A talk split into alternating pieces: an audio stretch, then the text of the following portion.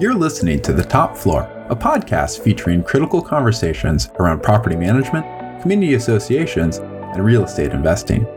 I'm your host, Sean Forster, an industry trend researcher at Appfolio. Once a month, we embark on a narrative journey into the height of industry disruption. And with the help of thought leaders and changemakers, we bring you the insider knowledge that's fueling our industry's future. Now let's turn it over to Megan, who will take us through today's episode.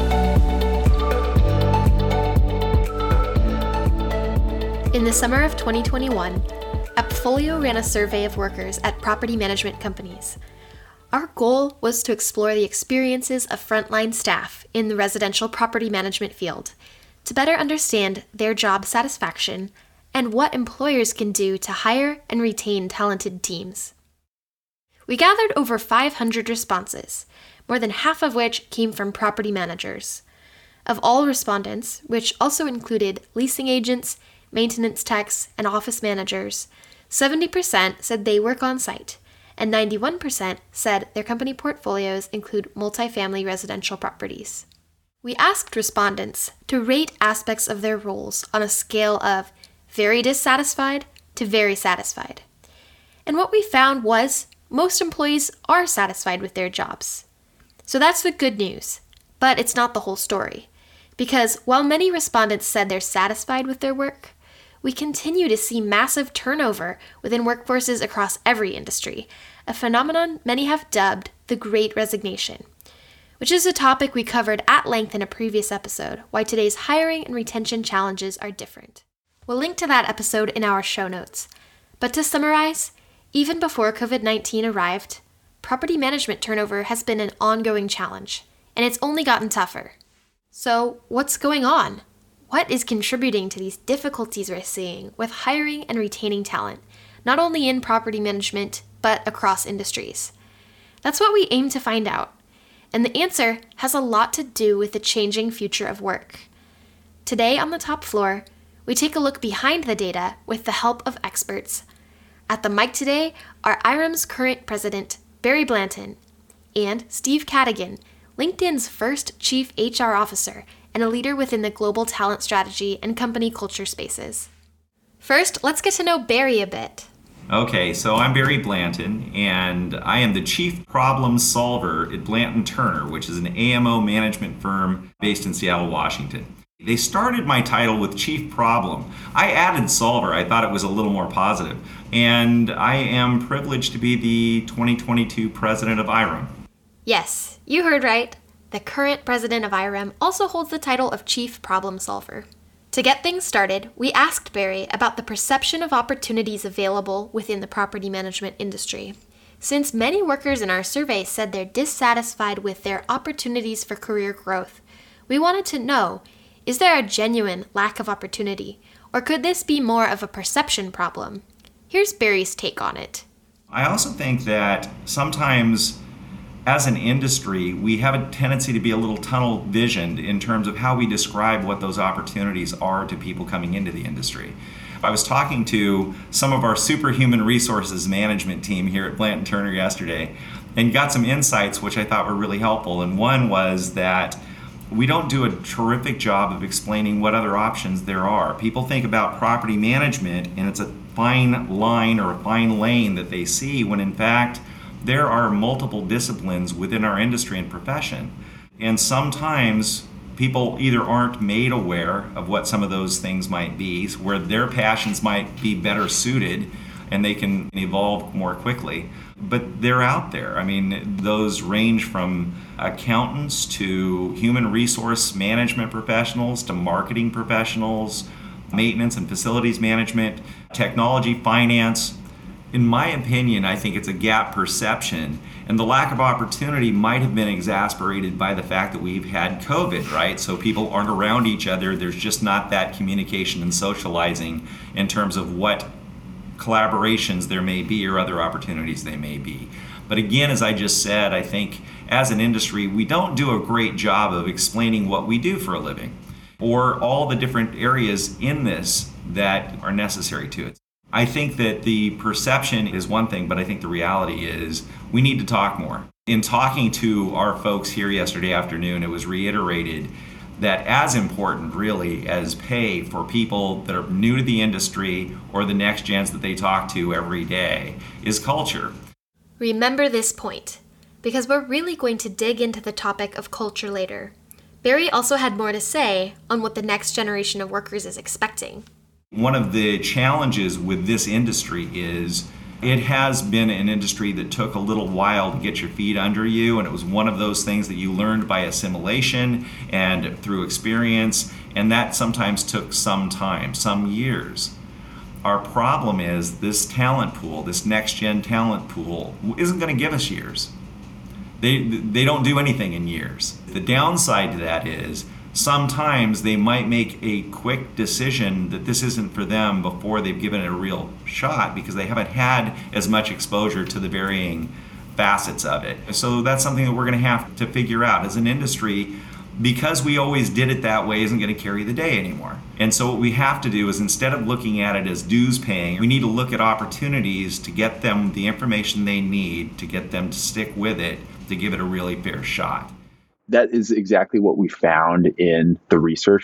Jumping in here is Sean Forster, who you heard from at the top of the episode. Particularly for those younger generations you're just mentioning around one of the things they're looking for, I think those a third are looking for jobs with purpose, jobs with meaning, which I think was exactly what you were talking about. I'd imagine one of the goals is how do you get people quickly into doing those tasks that they do find meaningful? How do you get them so they are doing that, they are getting excited sooner than later? Great question. We work really hard to interact collaboratively with everybody that joins us as early in this process as we can, right? I think bottom line is you have to ask people what matters to them. But if we take the moment to ask the question, what matters to you, and really take the moment to understand the answer, then we can try to help put people in positions that they can be successful and together we can be successful. I think there's a lot you can do. And I think that if you do want people to stay longer, if that really is an aspiration for you, showing them the pathways of opportunity, how what they're doing can connect to something else. What are the stepping stones? That was Steve Cadigan, a renowned talent strategist and company culture expert. He let us pick his brain about how businesses at large, not just property management companies, can adapt to the future of work. My name is Steve Cadigan and I am currently an author, a teacher, and an advisor to organizations around the world looking for ways of building more compelling talent strategies. With almost three decades of talent and human resource experience, Steve is a big figure within the space, and he's worked with a number of recognizable companies, including Cisco Systems and Electronic Arts, which creates video games. But perhaps most notable and formative within his career was his time spent at LinkedIn, where he was Chief Human Resources Officer from 2009 to 2012. My opportunity at LinkedIn was unlike any opportunity prior in my career journey. Prior to joining LinkedIn in 2009, I'd mostly worked with big organizations, anywhere from 3,000 to 40,000 in different industries. And I never worked in the social networking or professional networking industry, if you will. And I never worked with such a small organization. It was about 400 people, only about six years old as an organization when I joined. And the reason I joined was for the very reason that it was so different. And I was looking for a new challenge. And over the course of my career, I'd mostly been involved in trying to shape or tune what people before me had built. And the real attraction to me at LinkedIn was to have an opportunity to really grow a company, leveraging all my experiences and mistakes and challenges that I'd seen other organizations that I'd been a part of face. When Steve arrived at LinkedIn, he saw an opportunity to build something from nothing, as he'd put it. When he looked around, he saw room to grow LinkedIn's talent strategies and practices. And what was another really rare opportunity for me was that I was going to be in a company whose main product was a recruiting solution. So it was kind of career nirvana in a way that you get to practice your craft, which is all the dimensions of uh, human resources, you know, recruiting and developing and coaching and so forth, and also work as a product advisor for the main product of the company, which was a recruiting solution, and even go out on some sales calls sometimes because we were selling to my peers around the world, other chief HR officers and organizations around the world. Indeed. Landing at LinkedIn was a big deal for Steve, but it didn't come without its challenges.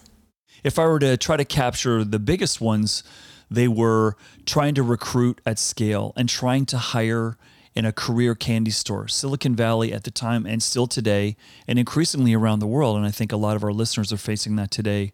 People have a lot of choice. And I was trying to hire a team really quickly. Uh, in the four years I was there, we went from 400 to 4,000 in the shadows of Google, in the shadows of bigger, sexier brands that could outpay me, outbenefit me, outperk me, outwork environment me every day of the week. And so, how do I attract people when I really didn't have the cachet or the sex appeal, if you will, as an employer that other opportunities for the talent that I was going after had? I don't know if any of our listeners have had the experience of being in what we call hypergrowth. But at LinkedIn, we doubled the size of the company every single year I was there 400 to 1,000, 1,000 to 2, and 2 to 4. And when that happens, I mean, it's a wonderful thing because success is a, is a good problem to have. But the inertia of the weight of new people and integrating them and new policies, and everyone's got to change how they do things to scale to be able to deal with bigger things and bigger challenges was it never stopped. It was unrelenting. And you kept waiting for that moment to take a breath. And then as soon as you did, like, hey, we need to hire 400 more people in the next three months. Like, what? Why didn't you tell me that a year ago? And so it's a high quality problem, as we say. You want problems like that. But hypergrowth isn't easy and it was really stressful. But that recruiting and the organizational burden of newness, constant newness and growth were two of the biggest ones that I faced. So, staring down enormous competitors and obstacles, how did Steve strategize to navigate his team and LinkedIn through this hypergrowth period?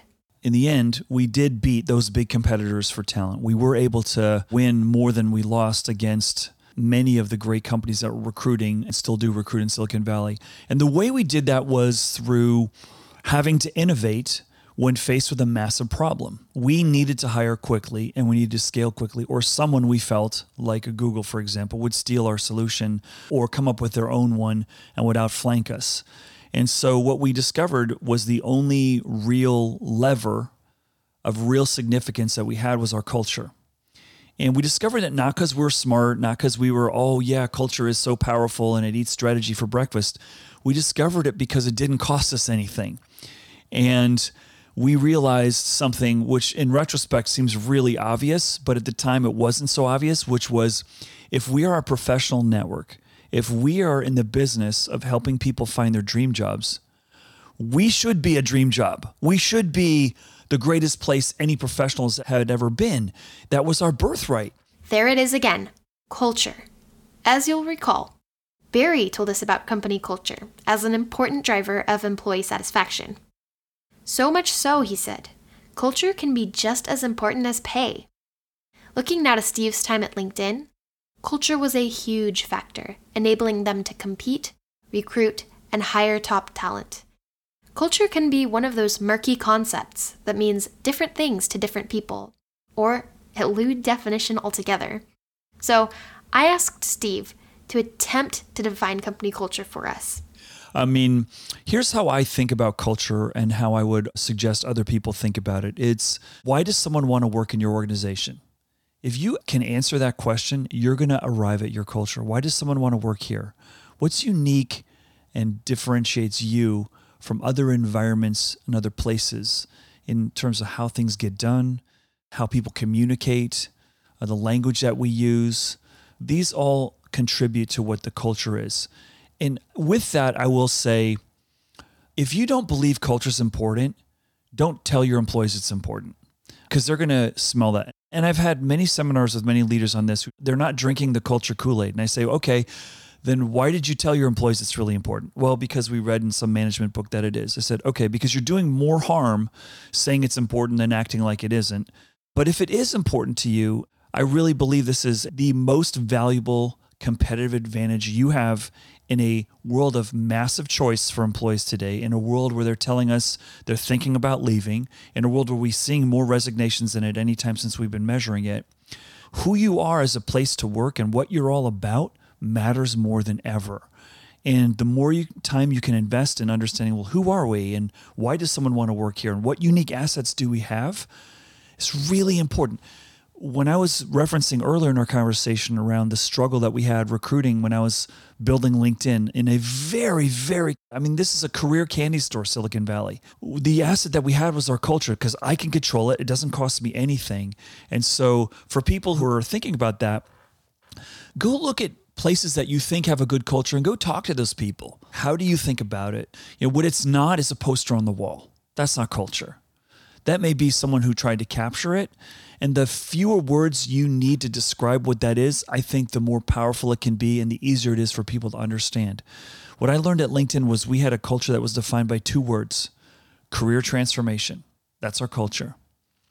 Simple, right? But everywhere else I worked usually has something like customer number one, you work hard, be honest, be accountable, those kinds of things, which are sort of a mishmash of values and, and culture, if you will. But why does someone want to work here is the best question you could ask to help reveal what that is. Once you've defined what your company culture is, how do you know you've hit the mark? There are a lot of misconceptions about what healthy culture looks like, especially from the outside looking in. Sometimes we imagine that great culture means everyone is happy and there's free snacks or a foosball table, right? But you'd be missing the whole picture, Steve says. I've been in so many organizations where they are so sure and they're so clear with me that, oh, yeah, everything's great here. And then a few weeks in, I've realized, there's a lot of stuff that's not right. And what happens is if you don't talk about the hard stuff, you're just sort of pushing it under, you're going to create a volcano that's going to erupt and it's really going to result in some really bad outcomes. So being able to talk about hard stuff is one of the most important, I think, steps and ingredients of a healthy culture. I don't believe good culture is everyone's happy. I believe that happy is good, but we're here to win and be successful. And sometimes that means hard conversations. Sometimes it means uncomfortable topics need to be discussed. And that means I need to build an environment of trust more than happy right? And I had this conversation with a lot of people in the HR world. I say, hey, why is human resources here? And sometimes the response is, oh, to make employees happy. I go, eh, wrong answer. I go, just so happens happy people tend to win more, but the goal is winning. The goal is not happy. And so, not losing the forest for the trees. That's what I mean. Leading with integrity and having a place where people can be open and honest and having those conversations is really, really important. Employees, for their part, are not empty vessels that simply absorb the values around them. When they arrive, they bring with them their own values and goals. A growing share of the workforce says that finding a career that's meaningful and purpose driven is a priority for them. I think it's a great trend. If the workforce is saying, I want to find meaning and purpose more in my work. I want to feel the organization that I'm a part of is doing good in the world. Eh, think about that. That's just such a beautiful thing. I want my kids to feel that maybe more than I did. And so the way I think to consider that in this industry is to really invest time answering the question what value are we adding in the lives of people? How can we deliver a package of why we exist to our customers and to our employees, to our ecosystem that we feel really makes a difference. I'll give you a great example. A number of years ago, I was invited by what's called the Thames Water District. They're basically the sewage and sanitation arm and the water supply wing of City of London. And they were going through a privatization process where the government was starting to sell off utilities and spawn them off so that they're more private than publicly owned. And this organization was terrified. They're like, Steve, why would anyone want to work for a sanitation sewage company? That's not cool and sexy.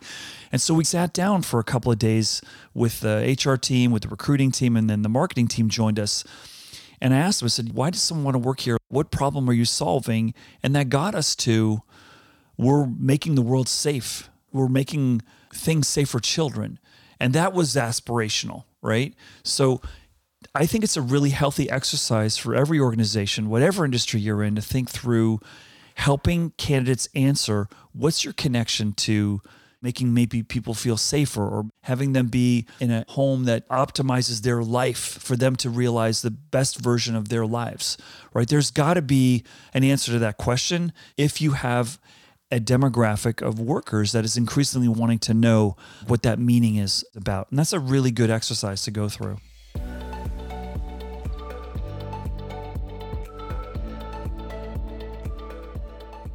Generating job satisfaction is a lot like building any long lasting relationship. It takes time, effort, and there has to be enough room for both parties to evolve and grow within that relationship. An important way to keep your staff happy and on your team is by providing available opportunities for them to grow, and, when necessary, pivot within your company. As a whole, the property management industry struggles to spotlight opportunities for workers to build diverse, rewarding careers. If we as an industry can work to tell our story better and to explain what those opportunities are, I think we're going to do a much better job of attracting talent, reaching out to talent, inviting them to join this industry because we're basically competing with the world at large for talent. Let's be honest. One of the things that is amazing to me, Megan, is people don't recognize this industry as an opportunity or an option when they're thinking about what their career move is going to be. And I find that ironic because all one has to do is look out the window. You look out the window, and every building you see, literally every building you see, is managed. We have the greatest calling card anybody could ask for, and we're not using the calling card because we're not telling the story well enough to remind people there are people lots of people doing lots of things to manage that that you're looking out the window at. We just don't do a great job of connecting those dots. Connecting the dots, or put another way, communication. When we asked what companies can do to improve their employees' work lives, both of our expert guests cued into the importance of simply communicating with their teams. I think that leaders today need to take the time and the moment to understand they don't do this alone. What drives me really nuts is arrogance. I hear people say, Oh, I did this, I raised this company, and I got it on my back, or whatever. That's not the way it works. It just isn't the way it works. It takes a village, it takes everybody, it takes effort by everybody. And if we can share that recognition sincerely, not just because, okay, today is Wednesday at 10 o'clock and I have to send this email out to so and so because it's Wednesday at 10 o'clock. It needs to be understood because if it is understood, it will be sincere and you're going to want to do it, right? And what's going to happen? They're going to rise to the occasion too. Steve also talked about just how important it is for leaders to show appreciation for their team and truly prioritize their well being. The other thing that I read when I hear career growth, sometimes I perceive that people who are saying, I'm not getting enough, that may be code for them to say, I'm not hearing from my leaders enough. I'm not feeling necessarily connected or valued or appreciated. And that doesn't cost much but a commitment of time, right? Taking the time to do that. In my experience, having been a mediator for more employee manager disputes in my life than I can count. I will tell you that a lot of way those conversations have gone in my career are blah blah blah. My manager doesn't even say hello to me in the morning or doesn't even say good morning to me, which means I just need an acknowledgement for me to feel good. And there's so much that's troubling our workforce that's out of the control of us as employers, right? There's stuff going on at home. We're worried about the education of our kids. We're worried about the health and safety of our elders and or immunocompromised members of our family. But I think that begs the reality check for all of us, which is it's a time when we need to check in with our people more. There's more that could be concerning our people that's blocking their ability to be productive or engaged in delivering value for us. So, yes, We've got a service that we need to deliver on, but we shouldn't be checking in with our people way more than we were before because we are still in a, you know, a relative crisis right now. And people want to know that you care, right? While you're connecting with each employee and learning what makes them tick, be on the lookout for outside the box opportunities that can get your team engaged, create opportunities for learning and growth, and drive job satisfaction. The other thing that I really encourage leaders to think about now is we all have jobs that need to get done. The lights need to come on, the floors need to be cleaned, and so forth. But are there other projects that you can give someone that gets a stretch assignment, maybe something out of the norm that are going to allow you to see if someone has the capability to take on more or maybe deliver value in unexpected ways that you weren't sure or you didn't know that they were capable of doing? And I think this kind of cross training, this new project assignment methodology, I think is a really great way to sort of spark people the one way that I've found to drive people out of your organization is to force them to do the same thing again and again and again over a long period of time. And they just feel stale and tired. And in a world that we're in right now that's changing really quickly, I think people want from an employer they want to be made better for the future. They want to know that you're investing in them, right? And even if necessarily you don't have a promotion or a step up in their career right now, I think what you can do is feed it with new experiences, new projects, new assignments and or new classes or investing in their education so that you are building them better. It's the best investment you can make in your organization is to make people better.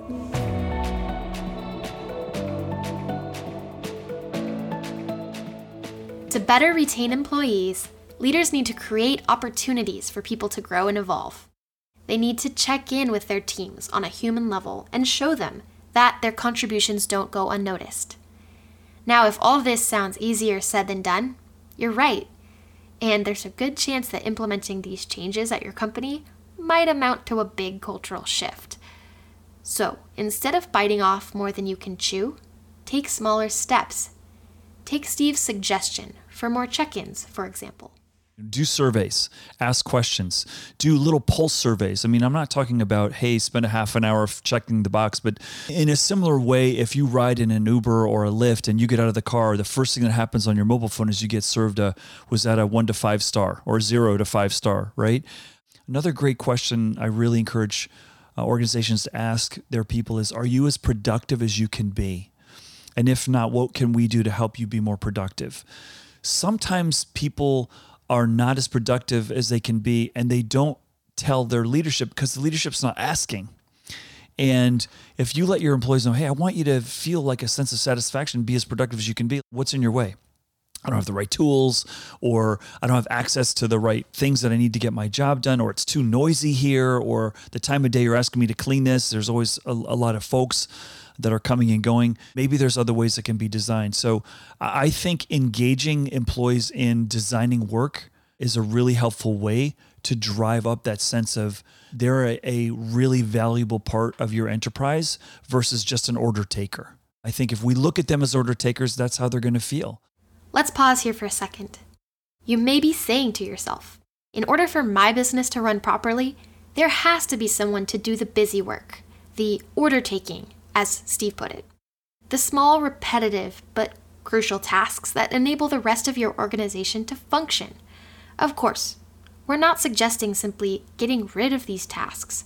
That's out of the question. Instead, think about how you can strategically apply technology to lift that burden from your team. Here's Barry. There comes a day where technology becomes the tool for people to use so people can do that that people do best. And technology is relied upon to do what technology can do best, which is a whole lot of that repetitive volume type business. What does this mean for property management companies? Well, dedicated software can eliminate or significantly reduce those repetitive, time consuming, and often unfulfilling aspects of the job. By doing this, employees can provide faster service to residents. They can focus on the bigger picture, more rewarding, and more meaningful tasks.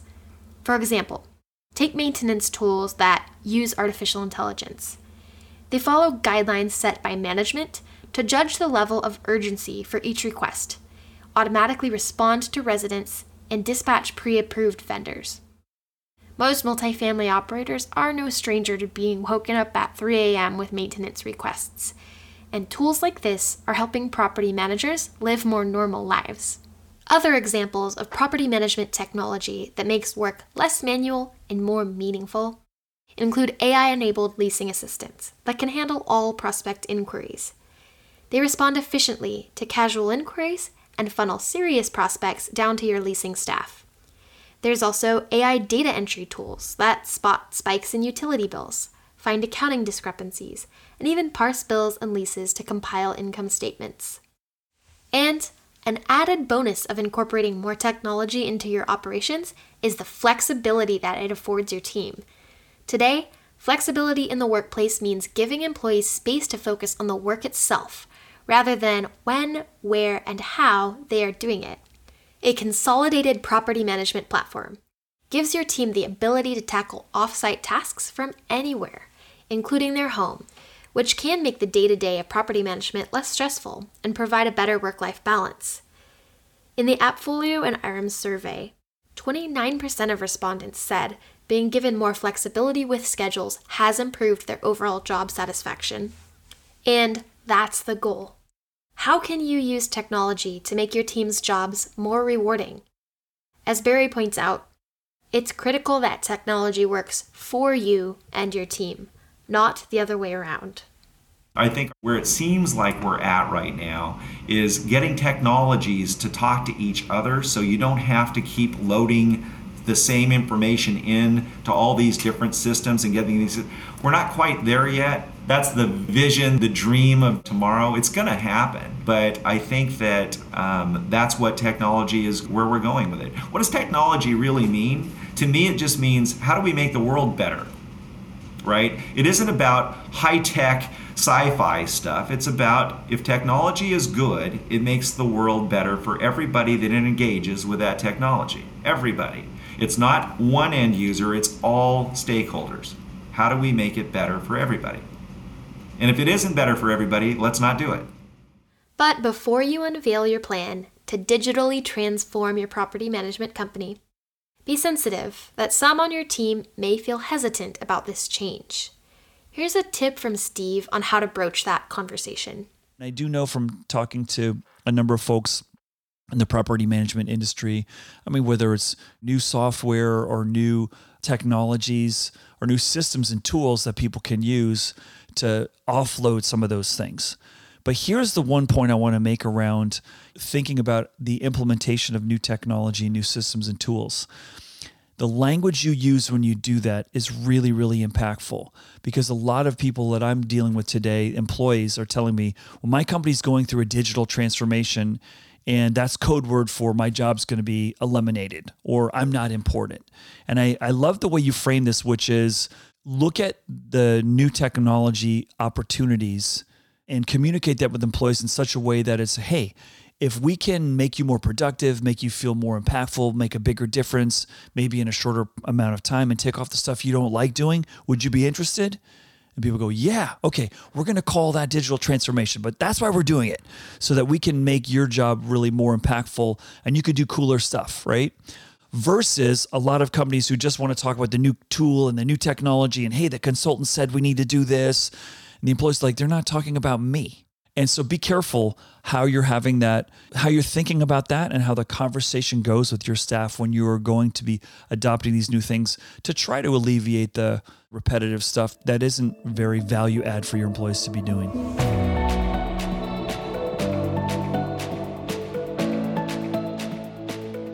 A big, warm thank you to Barry Blanton and Steve Cadigan for speaking to us for this episode. Although right now is a challenging moment, not just for property management, but across industries, it also presents an incredible opportunity to make the future of work more human. If you're in a position of leadership, focus on changes that make your company a rewarding and meaningful place to work. This does so much more than just improve retention and employee satisfaction. It's also laying a strong foundation for continued growth as the future of work as we know it evolves. Be sure to check out our new webpage for the Top Floor podcast, where you can subscribe for monthly updates and access bonus content like research and articles. You'll find them at appfolio.com forward slash the top floor. That's appfolio.com forward slash the top floor. There, you'll also be able to find the 2022 Appfolio Property Manager Hiring and Retention Report that we've been mentioning all throughout today's episode, which you can download for free. Speaking of which, if you want to learn more about the research on employee engagement and satisfaction that we created in partnership with IREM, you won't want to miss the latest episode of IREM's podcast, From the Front Lines. It covers critical issues in real estate management in short, digestible episodes to help you run your business more effectively. This week, Appfolio's Stacy Holden discusses the results of the 2022 Appfolio Property Manager Hiring and Retention Report. Dive deeper into the implications of the research and what this means for property management companies by listening to IREM's From the Front Lines on Spotify or Apple Podcasts. Before we go, we wanted to end on an inspiring note. Here on the top floor, we're big believers that the future of work benefits everyone, from the CEO right down to the people on the front lines, engaging with customers on a daily basis. As we wrap up season two of The Top Floor, we'll leave you with this. I think that the future of work is about being more human. The future of work is what can I do as an individual that differentiates me from a computer, an AI, or some automation? It's my ability to communicate. It's my ability to talk about hard stuff. It's my ability to read body language. It's my ability to inspire people and be a part of a team. Right. And so that's why I really believe when I think of the future of work that it gets me excited. It's about doubling down on those, some people call them soft skills. I think we should refer to them as power skills because they're really hard to build that's how I think about it. But also embrace the fact that some of these new tools and technologies can really allow us to do more impactful stuff and make a bigger difference. Thanks for listening to The Top Floor. For more information about today's guests and additional property management insights, visit us at appfolio.com. And don't forget to subscribe to The Top Floor on Spotify, Apple Podcasts, Stitcher, or wherever you listen. We'll see you next time.